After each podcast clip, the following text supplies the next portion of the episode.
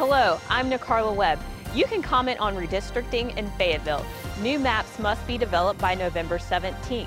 Those maps will determine which city council members you can vote for in the spring. New districts must be equal in population or within a 5% difference. A public hearing on the redistricting process is scheduled for October 11th during the regular city council meeting. Call 910 433 1992 to sign up to speak.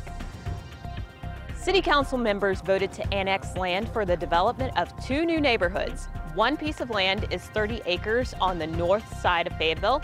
It's below Greystone Farms, east of Ramsey Street, and north of the I-295 exchange. Kimberwick Drive will need to be extended for that subdivision. The other piece of land is also on the north side. It includes about 40 acres along McCloskey Road. Carswell Drive will need to be extended for the development of the new neighborhood there. The Fayetteville Cumberland Emergency Rental Assistance Program is top priority. Council members asked city staff to figure out how to add more case managers. They want to speed up the application process and awards. The program launched June 1st. Since then, more than $4 million has gone to city and county residents who need help with rent or utility bills. Program administrators didn't anticipate the overwhelming amount of calls and program applications. Council members said yes to several police department requests.